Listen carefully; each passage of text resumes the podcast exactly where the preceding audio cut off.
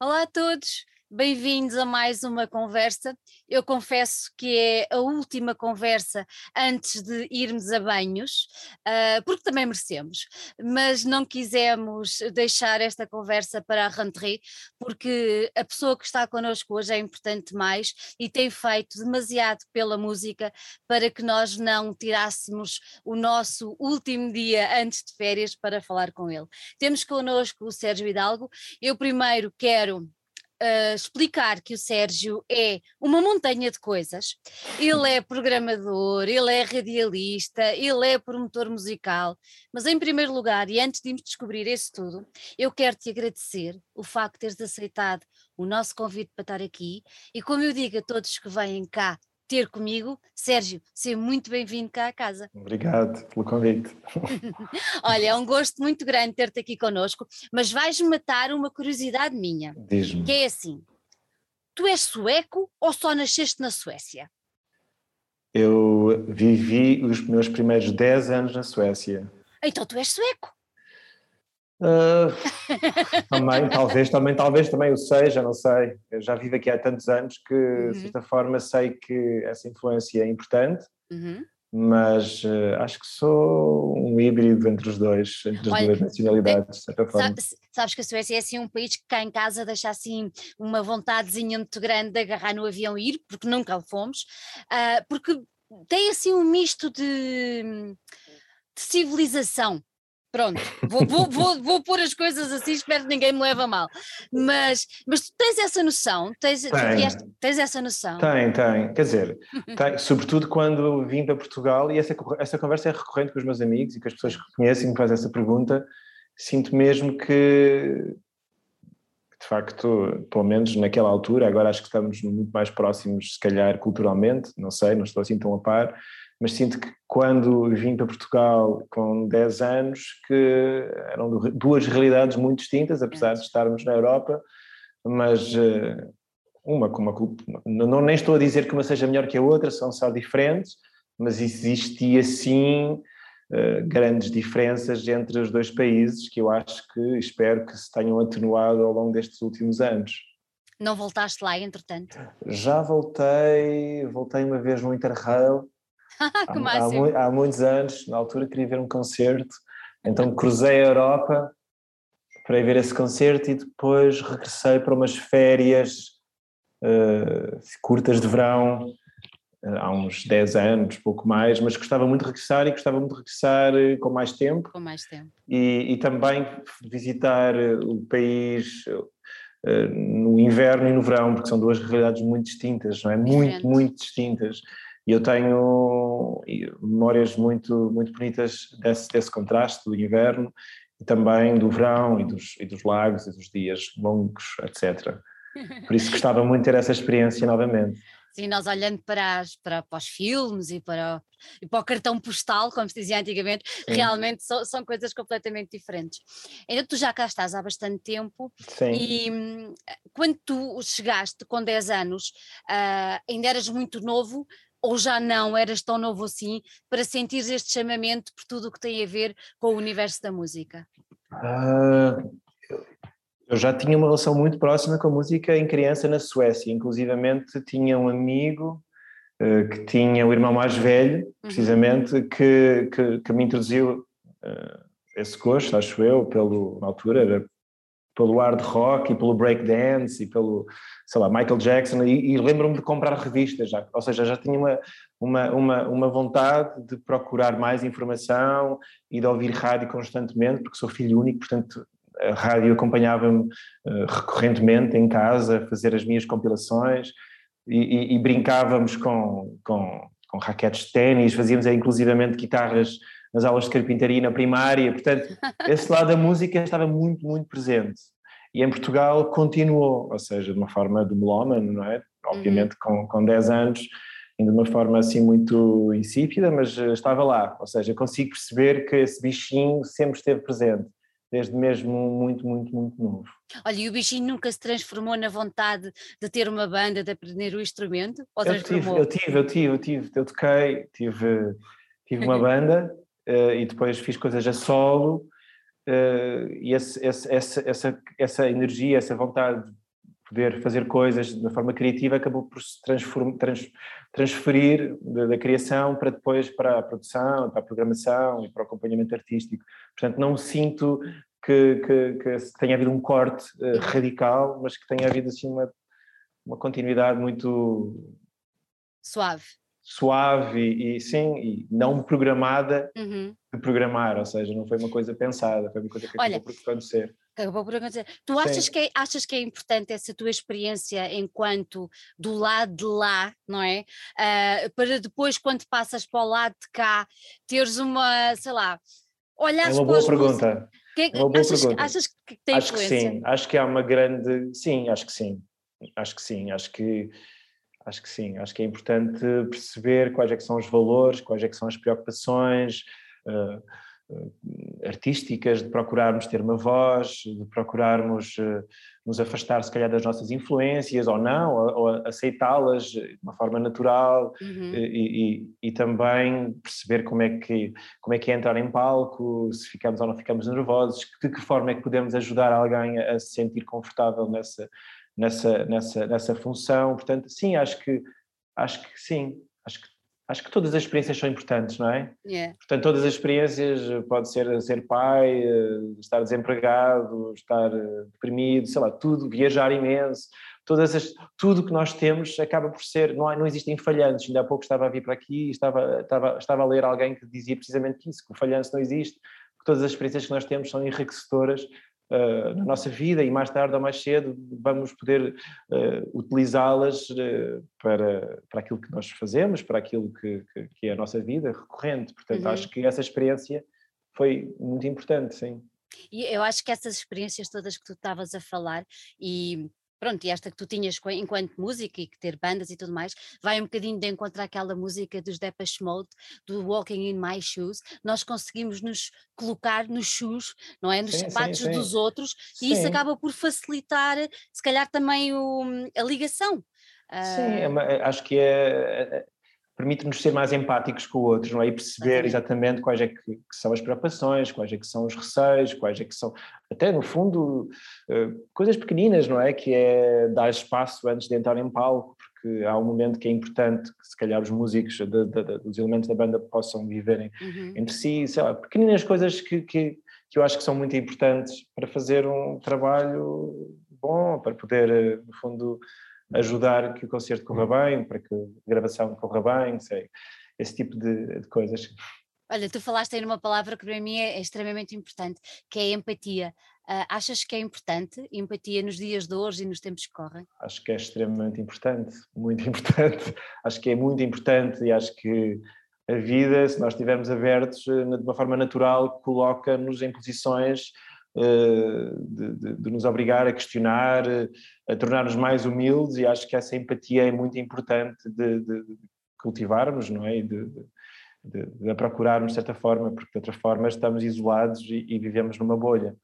E o interessante é que desde o início do outro ano passado, do fatídico ano, essa, essa, essa realidade ainda se tornou Sim. mais visível até claro. para quem, não é? Porque Sim. deu a perceber que sozinhos não somos ninguém. Sim, e, do, do, nosso lugar de privilégio, não é? De perceber que, que, quer dizer, que podíamos sobreviver, que não precisávamos necessariamente de, de, ir para a rua trabalhar, porque de facto houve muita gente que não teve essa possibilidade e houve um momento em que ir para a rua trabalhar era uma tinha uma importância crucial, não é? E, e, e que constituía, de certa forma, um, um, um de insegurança para, para, para quem o fazia e para quem.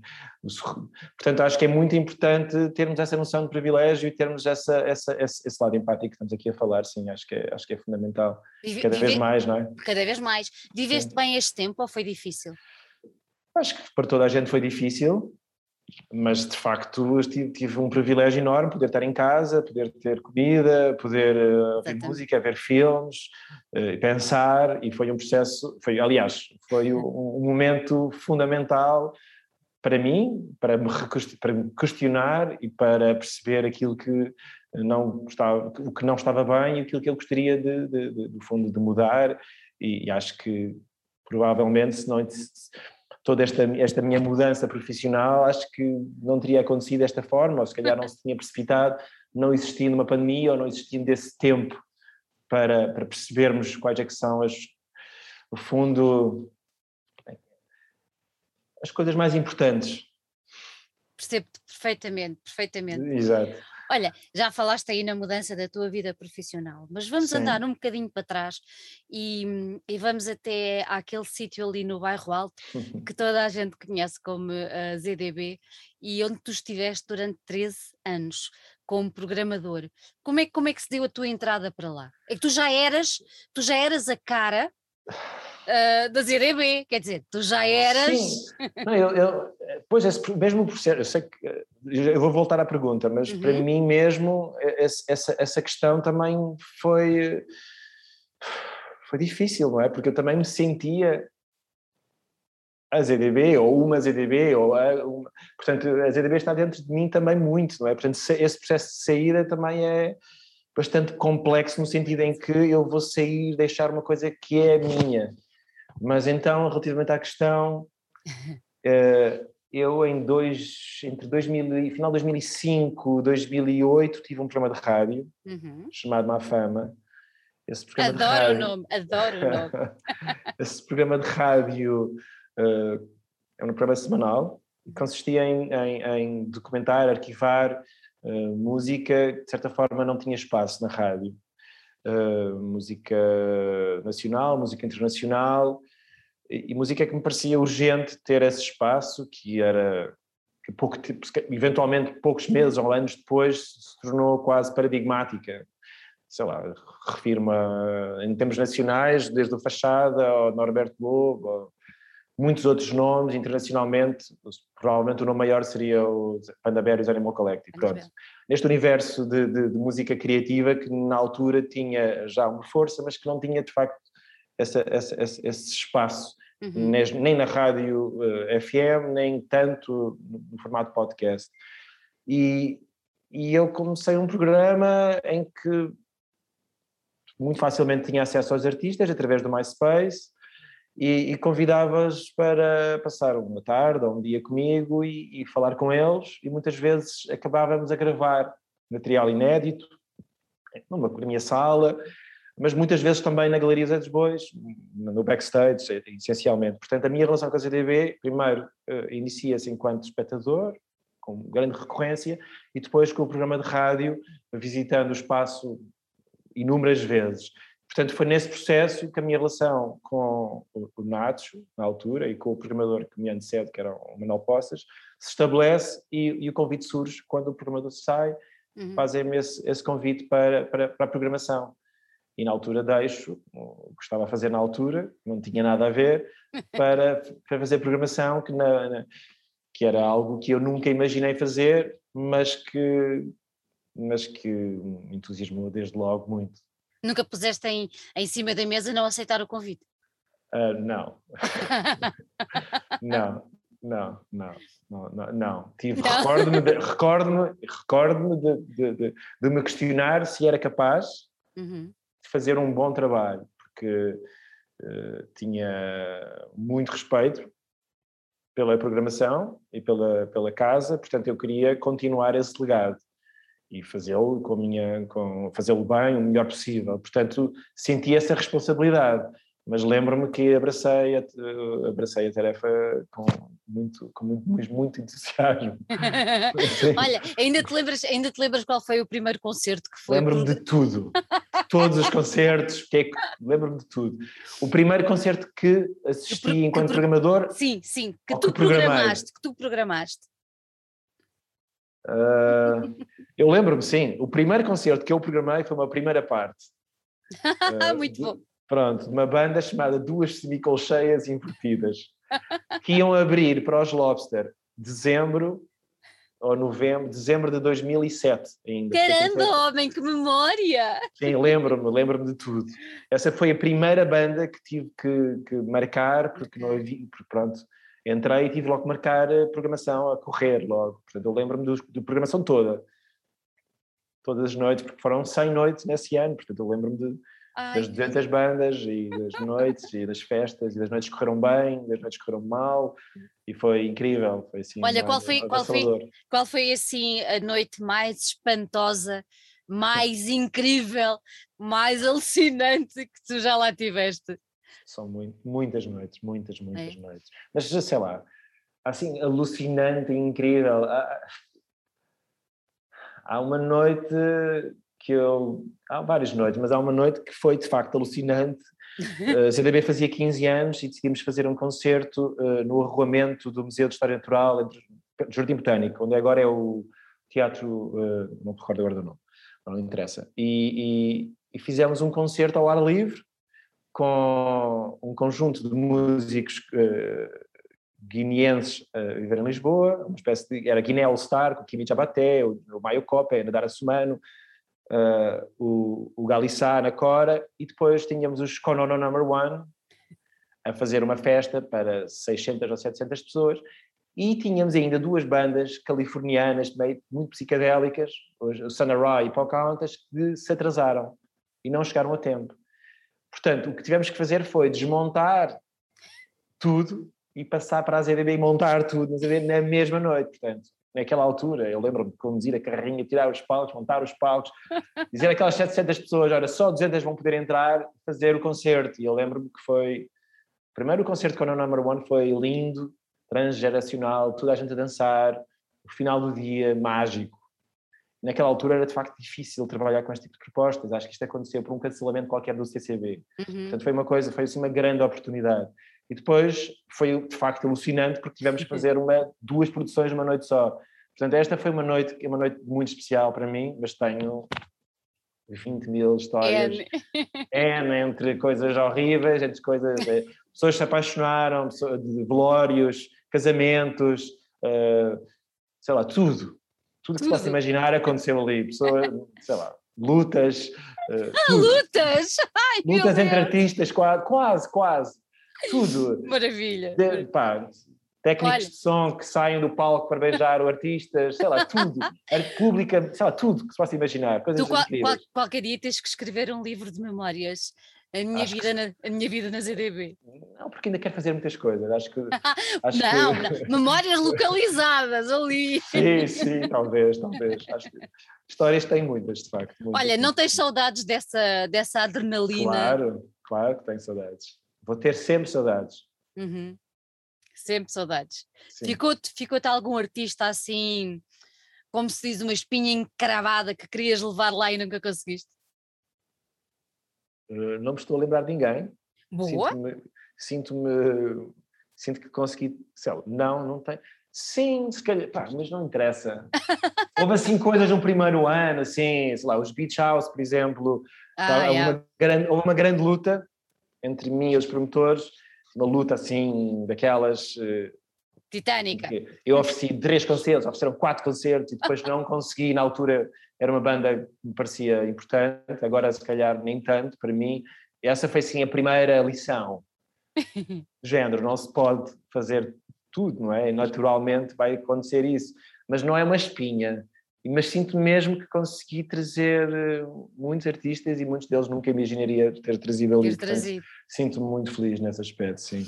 Olha, há uma coisa que para mim é sempre uma grande curiosidade, que é a história da criação das residências artísticas, que foi uma coisa que tu também fizeste, certo?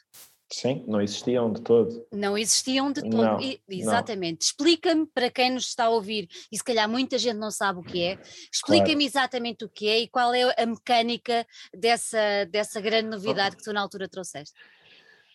Antes de mais, posso explicar como é que surge a ideia. Uhum. Uh, na ZDB, para além de música, também há produção e apresentação de artes visuais e artes performativas. E o trabalho do programador, uh, curador Nacho Checa, que também é o diretor, que é precisamente responsável pelo departamento de artes visuais, focava-se muito e ainda se foca neste acompanhamento uh, quase artístico de produção uh, com os artistas, ou uhum. seja, estabelece uma relação profissional e muitas vezes empática e depois há um crescimento a par desse trabalho e, no, e de desafio até de procurar outras perspectivas desse trabalho que muitas vezes resultam em viagens, em colaborações, em novas formas de fazer. Uhum. E esse trabalho inspirou-me muito e eu senti que poderia ser interessante procurar uh, abrir o espectro da ação da ZDB, para além dos concertos, e concertos fora de portas também, foi uma coisa que depois também se abriu, para, para, para as residências artísticas. Eh, nas residências artísticas consistem mais em convidar um artista para, durante um tempo determinado, pode ser eh, uma semana, como podem ser meses, trabalhar eh, focando-se, pode ser na ZDB, como pode ser num outro espaço, uhum. focando-se no determinado conceito, pode ser trabalhar com um instrumento que nunca trabalhou, procurar uma outra linguagem, muitas possibilidades.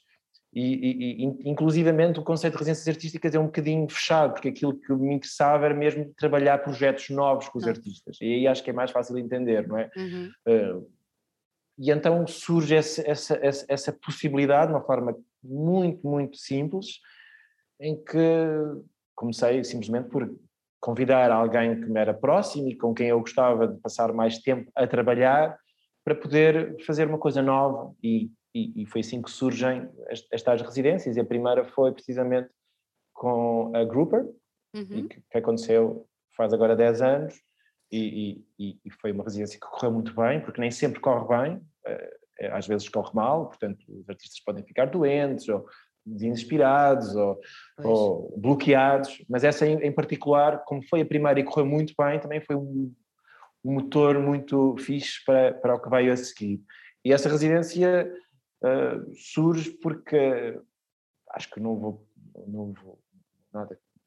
Posso dizer, ela estava a necessitar de sair dos Estados Unidos, tinha acabado uma relação, precisava, precisava de um, de um retiro uhum. e falou-me de um espaço, desculpa, em Portugal para o fazer. E eu convidei para, sim, de facto, poder vir, ter esse espaço mental para poder, no fundo, abstrair-se da sua realidade, mas também pensar em criação. E ela que trabalha muito com eletrónica e guitarra, uhum. e voz muito processada e tudo muito low-fi, com muitas camadas, quase que não se não consegue entender o que ela está a cantar. Uh, através da conversa percebemos que podia ser interessante focar-nos em peças com voz e ao piano, algo mais uh, mais acústico, mais, uh, mais, minima, mais minimal, e então surge essa possibilidade, ela vir, fazer um concerto especial, na altura no Teatro Maria Matos, uma colaboração nossa, e ir para a Costa Vicentina, passar uma pequena temporada, com um piano emprestado pela Escola de Música Lagos, e com um gravador muito simples, e, e no fundo o que ela teve foi papel para poder desenhar, Uh, não queria internet, não queria ter telemóvel e, e, e, tivemos a sorte dela gravar aquelas canções que depois são, são canções muito importantes Maravilha. Na, na, na, carreira dela e depois fui começando assim, assim, assim, até começar a trabalhar com artistas de uma forma mais prolongada, não de uma forma tão pontual, representando-os, podendo trabalhar em várias residências, porque eu acho que é mais fácil eh, uhum. uh, poder trabalhar com um artista não só de uma forma pontual, mas poder acompanhar esse processo com vários, várias residências ou várias, vários projetos, vários desafios, e assim constituir um corpo de trabalho que seja mais sólido. Fica um trabalho mais completo, não é? Fica uma sim, coisa sim, mais... porque tive de facto muitas experiências em que me apercebi que não é possível, uh, nem sempre é possível termos este, este, este, este, este resultado, como, como foi o caso da Grouper, e apercebi-me que poderia ser interessante estabelecer uma relação ainda mais próxima e trabalhar a, a, longo prazo em vez de ser uma coisa tão pontual. Tão pontual. Olha, a ZDB, podemos dizer, corrijo-me se eu estiver errada, um centro cultural independente, não é? Sim, é assim que é, é nós, é assim. eles se um, esta palavra independência para ti é uma palavra importante? Uh, é. É. E continua a ser hoje em dia, mesmo em relação a ti como pessoa, mesmo em relação à música, mesmo em relação àquilo que tu estás a fazer hoje em dia? Sim, sim. Eu estou num processo de procura, não é? Portanto, é eh, neste momento eu, eu pondero qualquer, todas as hipóteses. Não? Uhum. Quando, quando, eu, quando eu me auto-intitulo como independente é porque factualmente neste momento eu sou é independente. Não significa que não possa trabalhar para contra de outrem mas eh, obviamente que no caso da ZDB, ser uma estrutura independente tem um significado muito forte, não é? Porque pode escolher com quem trabalhar, Exatamente. pode escolher em quem investir e a forma como gera o seu dinheiro. E isso é uma mais-valia para uma instituição que tem 26 anos, parece-me extremamente raro. E isso depois eh, manifesta-se no seu trabalho. No meu trabalho, até ver, sinto também que tive o privilégio de poder fazer escolhas que depois resultam, uh, quanto a mim, em projetos artísticos que são relevantes, ou seja, tenho tido essa sorte de poder fazer projetos de residências, de concertos, emissão de discos, programas de rádio, o que for, que tenham esse, esse grau de independência no sentido em que a escolha também é, é muito minha, claro que muitas vezes concertada com outras pessoas, e eu não, não descuro de todo uh, trabalhar em colaboração, acho que é uma coisa muito importante, e até gosto de poder ser desafiado, portanto, independente sim, acho que é um valor importantíssimo, e acho que mesmo estando numa instituição é importante termos a nossa voz, termos as nossas ideias e, e, podermos ser independentes mesmo sobre esse chavão institucional. Mesmo, é isso mesmo. Há pouco falámos na rádio e tu falaste do programa de rádio que fazias na, na ZDB, que ias lá com os. Não, não era ZDB, fazia na rádio universitária do técnico, zero, e, mas depois ias, ias lá gravar, antena, E depois com pequenino, e depois com pequenino magazine Antena 3, comecei assim, e depois cortei. O que acontecia era que o conteúdo muitas vezes era gravado na ZDB, na ZDB. Um, gravador, um gravador portátil, e, e, e pronto, tinha essa relação. E como é que a rádio entrou na tua vida? A rádio, de uma forma muito casual.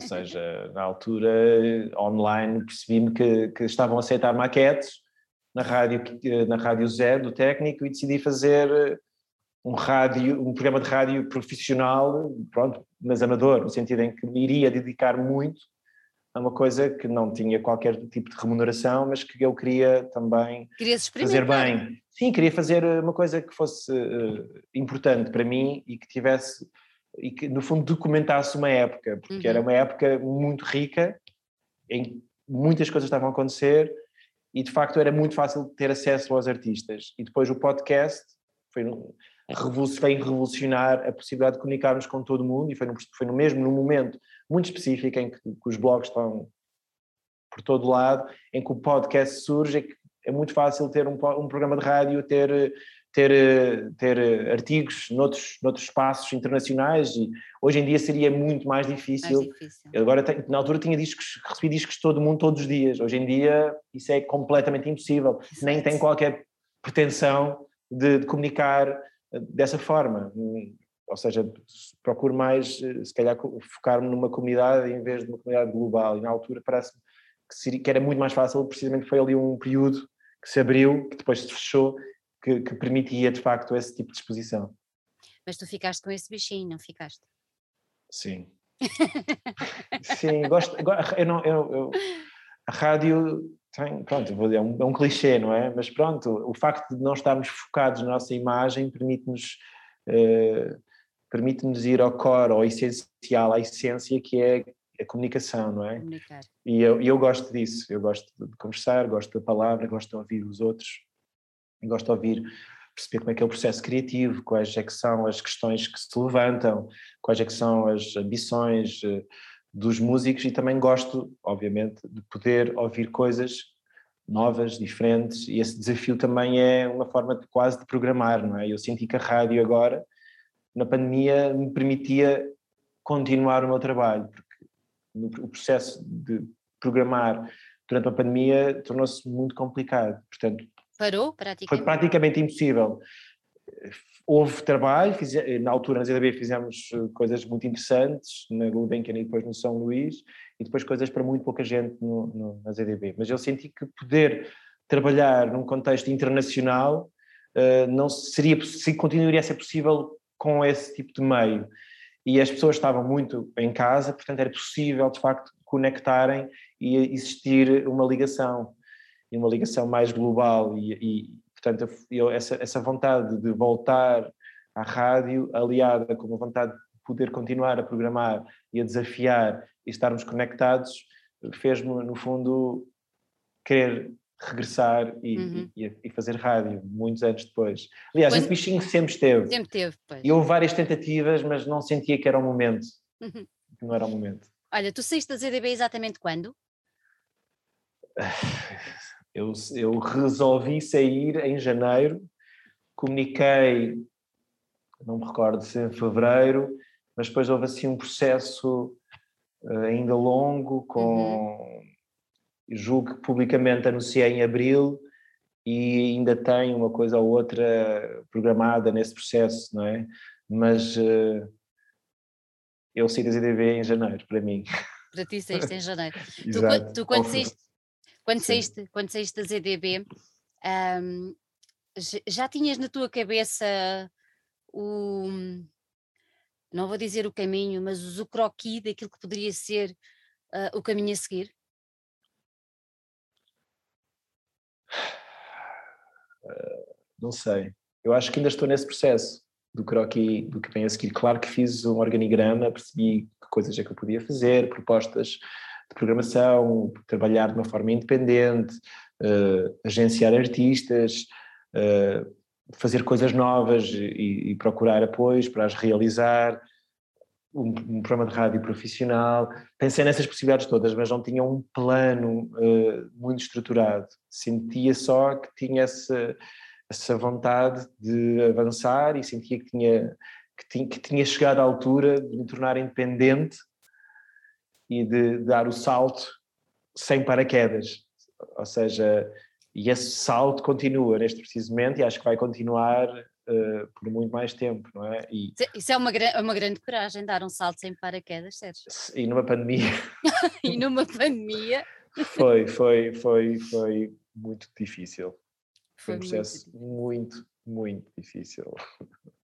Neste curto espaço de tempo, olhando para trás e pondo na balança, o que é que tu dizes? Está equilibrado ou não, fiz, eu, eu, sei que fiz a escolha certa, não tenho qualquer dúvida, de, não tenho qualquer dúvida e sinto que estou a concretizar coisas uh, que me deixam muito contente, entusiasmado e consigo vislumbrar outras, mas é, obviamente que é uma incógnita, não é? Porque há uma claro. coisa um bocado chata que é o dinheiro, não é? Que nos obriga sempre a pensar como é que como é que nos vamos safar nesse aspecto. Portanto, em termos criativos, não me faltam ideias e, e, e, muitas mesmo, e acho que é uma explosão criativa. Agora temos, há sempre esta, esta, esta, esta questão, não é?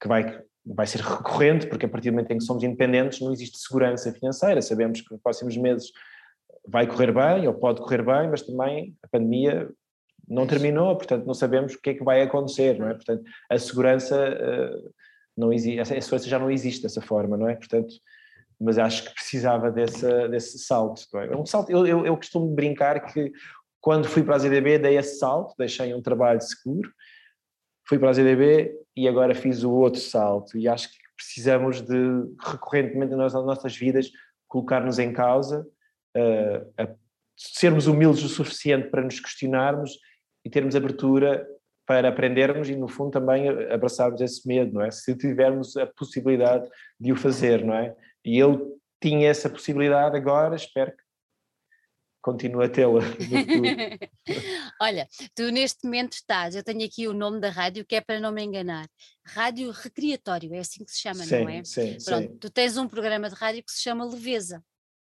Porquê que deste nome Leveza ao teu programa de rádio? o Leveza surge em janeiro. e acho que foi assim uma espécie de manifesto pessoal para o momento que eu estava a viver, daquilo yeah. que eu ambicionava, não é? No fundo estamos a ver uma pandemia, que é um momento super angustiante, não podemos fazer aquilo que gostamos, e vou saltar para o desconhecido. E aquilo que eu quero, no fundo, é viver sem essa angústia permanente uh, da pandemia, mas também de, de, de, de tudo, tudo que está relacionado com esta questão de sair de um trabalho deixar um contrato, deixar algo que me pertence a mim próprio, porque eu deixar uma coisa que é minha, não é? Eu não estou a deixar fazer eu estou a deixar-me a mim próprio ali. Portanto, leveza acaba por ser uma brincadeira comigo próprio. No fundo é recordar-me daquilo que eu quero.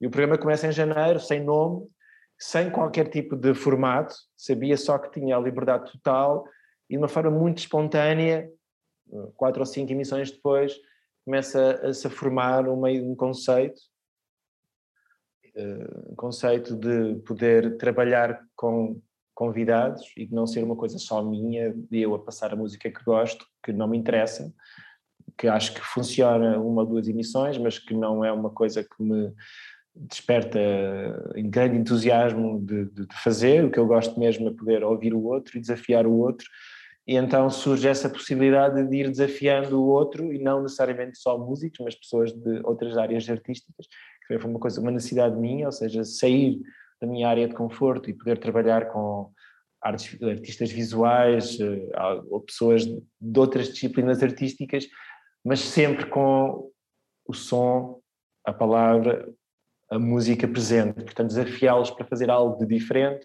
uhum. pode ser uma conversa, pode ser um, uma peça sonora, pode ser um poema, pode ser uma música total, totalmente nova, pode ser a banda sonora, uma peça visual, e sempre, quando possível, ter este, esta, esta conversa, poder dar ao outro espaço para mostrar a música que lhe interessa, uh, explicar um pouco do seu processo criativo, e, e, e pronto, e foi assim que o programa surge, o programa, neste momento eu desenhei um site, não está disponível online ainda, vai ser possível, e vou lançá-lo em, em, em, setembro, onde estas peças vão ser possíveis de, de ser ouvidas em, em diferido e, e, estou mesmo muito, muito feliz com, com o programa, mesmo, acho que, acho que consegui um grupo de convidados muito especiais. Olha, quem quiser ouvir o teu programa, como é que tem de o fazer? Uh, neste momento não pode porque estou de férias. Exato. Portanto, em setembro vai ser possível ouvir em diferido, uhum. uh, nos, nas plataformas normais, Spotify, etc, etc, no site, e depois em direto, direto. De, de 15 em 15 dias, quarta-feira, no, das 9 às 11, em www.norecreatorio.pt. Muito bom, muito bom. Pronto. É e, e, e, em setembro então será em o. Em setembro regresso Sim, e o site será anunciado e, e, amanhã ainda vou preparar uma emissão com uma artista que gosto muito, que fez a peça sonora. Olha, um, esta rádio também surgiu relativamente há pouco tempo. Sim. Não é? Esta rádio é, um, é, um, é uma rádio online, online, em direto sempre, do Joaquim Quadros, que teve, que esteve muitos anos uh, na, na Vodafone. FM e que é uma espécie de terapia pessoal, no sentido em que ele tem a liberdade total de passar a música que quiser, sem qualquer tipo de anúncios, pode fazer as emissões mais uh, loucas uh, possíveis. E foi assim que ele me conquistou, no sentido tu podes fazer o que tu quiseres, podes passar um disco, podes passar som de passarinhos, podes passar a música de um concerto, no fundo podes fazer o que tu quiseres. E foi assim que eu comecei, sem qualquer tipo de pressão e liberdade total, e depois sim fui-me impondo regras e fui estruturando um programa e que agora tem este, este, este, apoio muito importante da Associação Prado, que me permite, no fundo, ter estes convidados, que me permite também uh, profissionalizar o programa, que é muito importante, e, e, e, sim, é isso. Olha, e o que é a Associação Prado, para quem não conhece? A Associação Prado é uma associação cultural sem fins recreativos, de uma artista, escritora, chamada Patrícia Portela, que também é a programadora, diretora artística do Teatro Viriato em Viseu, com quem eu também tenho uma relação profissional. Eh, este ano o programa é um ciclo, ainda enquanto programador, e para o ano irei fazê-lo novamente. Portanto, há aqui uma, uma, uma, uma, relação interessante de profissional com a rádio, mas também na programação. Uhum. No meio disto tudo, no meio disto tudo, salta que nem um coelhinho uma coisa muito bonita que se chama Canto, é que é, que, é, que é, uma editora. Sim, que é uma editora. Pronto, que é uma editora. É uma, é uma, editora que eventualmente poderá crescer para uma plataforma, mas neste momento é só uma editora uhum. e é uma editora que eu quero que seja aberta, ou seja, não, não tem que ser só uma editora convencional de música, posso, posso editar outros formatos, ou seja, tudo aquilo que se possa imaginar. No fundo, é mais uma leveza na minha vida, não é? Um espaço independente em que eu posso fazer o que me bem entender. Posso editar uma publicação, posso editar um disco, pode ser um LP, pode ser uma cassete, pode ser qualquer coisa que transcenda a materialidade, não sei. No fundo, é essa possibilidade de poder fazer coisas.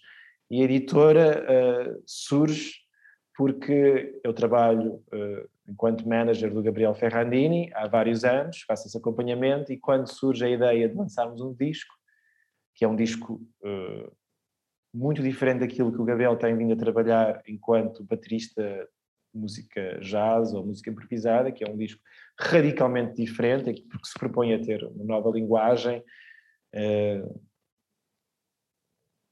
um universo.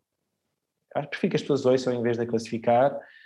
Uh, coincide muito com este processo de me questionar. Portanto, em janeiro uh, pensei que devia eventualmente avançar para a editora, porque também era uma coisa que há anos tinha vindo pensar. Ou seja, ao longo destes anos fui fazendo uh, muitos projetos de acompanhamento artístico, as residências, que resultaram em discos.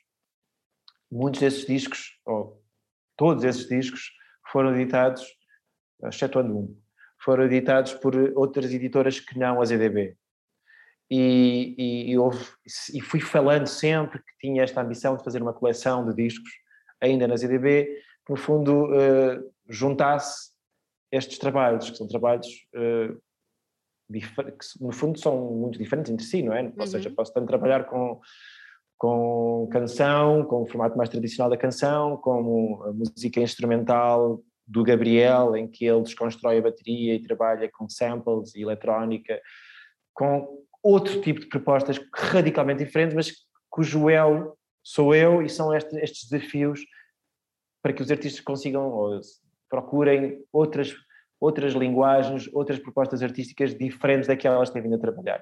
E, era, e, e, finalmente surge o disco do Gabriel, com quem tem uma relação de amizade, e, e é muito fácil avançarmos para uma edição, e portanto, finalmente eu começo a editora e acho que de uma forma muito bonita com este disco hum. e emocionalmente obviamente faz todo sentido que assim seja para que depois possa continuar com outros trabalhos que tenham surgido no mesmo âmbito. Olha, e por que lhe deste o nome de canto? Porque é o meu nome. e ninguém sabe. E ninguém sabe. nunca, ninguém nunca ninguém perguntou. Bom, o nome canto, quer dizer, é autoexplicativo, não é? Música, canto. Exato. Portanto, à partida iríamos por aí. Ah, é, sim, à partida eu queria. Aliás, foi uma conversa com, não me recordo se foi com o Gabriel, e ele disse: tem que ser o teu nome, tem que ser Hidalgo. E pá, Hidalgo não, desculpa, Gabriel, Hidalgo não vai ser, não vou pôr o meu nome numa editora, mas és tu, és tu.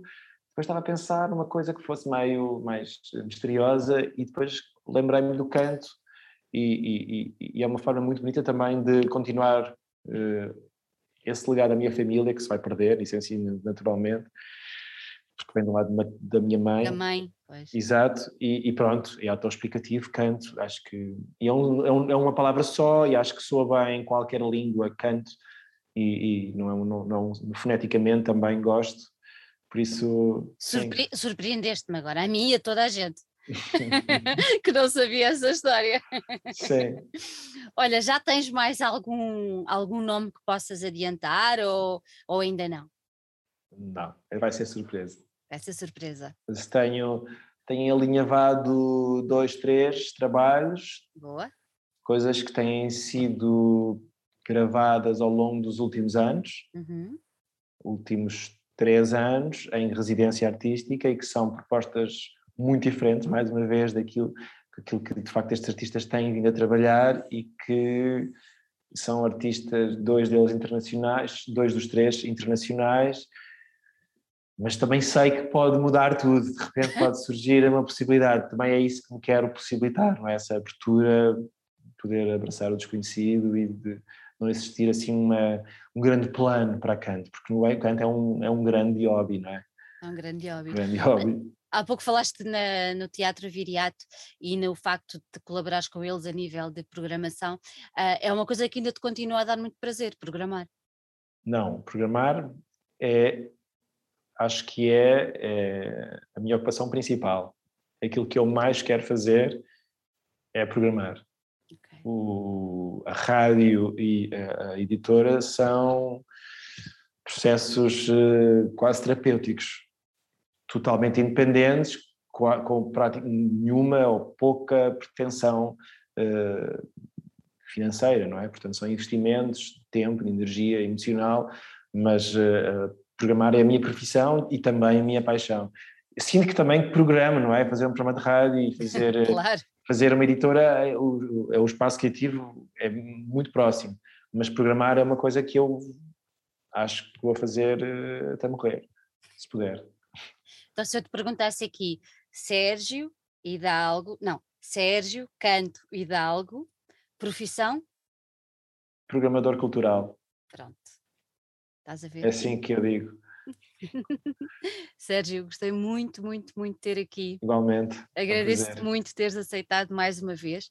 Desejo que este teu salto de paraquedas, ou sem paraquedas, ou que não, o paraquedas ainda não abriu. Exatamente. É precisamente é, isso. Não é? Pronto. Sim. O paraquedas ainda não abriu. Quando ele abrir, abrir. exatamente, te faça aterrar num lugar seguro, para depois saltar novamente. Para depois saltar novamente. Mas não diga já isso, que é para o lugar não, não, seguro, não, sim, sim, sim. que é para o lugar seguro te receber de braços abertos como tu bem mereces. Sérgio, Obrigado. muito obrigada, parabéns pelo teu trabalho, mesmo, porque acho que, hum, pronto, é a ZDB, está tudo dito, e a ZDB nos últimos anos eras tu, e vai continuar a ser o teu nome do meio, independentemente do canto, vai continuar a ser na mesma. Tenho a certeza que vais continuar a espalhar a tua sabedoria e o teu dom por outros sítios. Um, Desejo-te muita sorte. Tira o chapéu à tua. Epá, eu tenho que dizer isto, à tua coragem, uh, à tua ousadia e desejo do fundo do meu coração que sejas muito, muito feliz. Obrigado. Um grande beijinho. Beijinhos.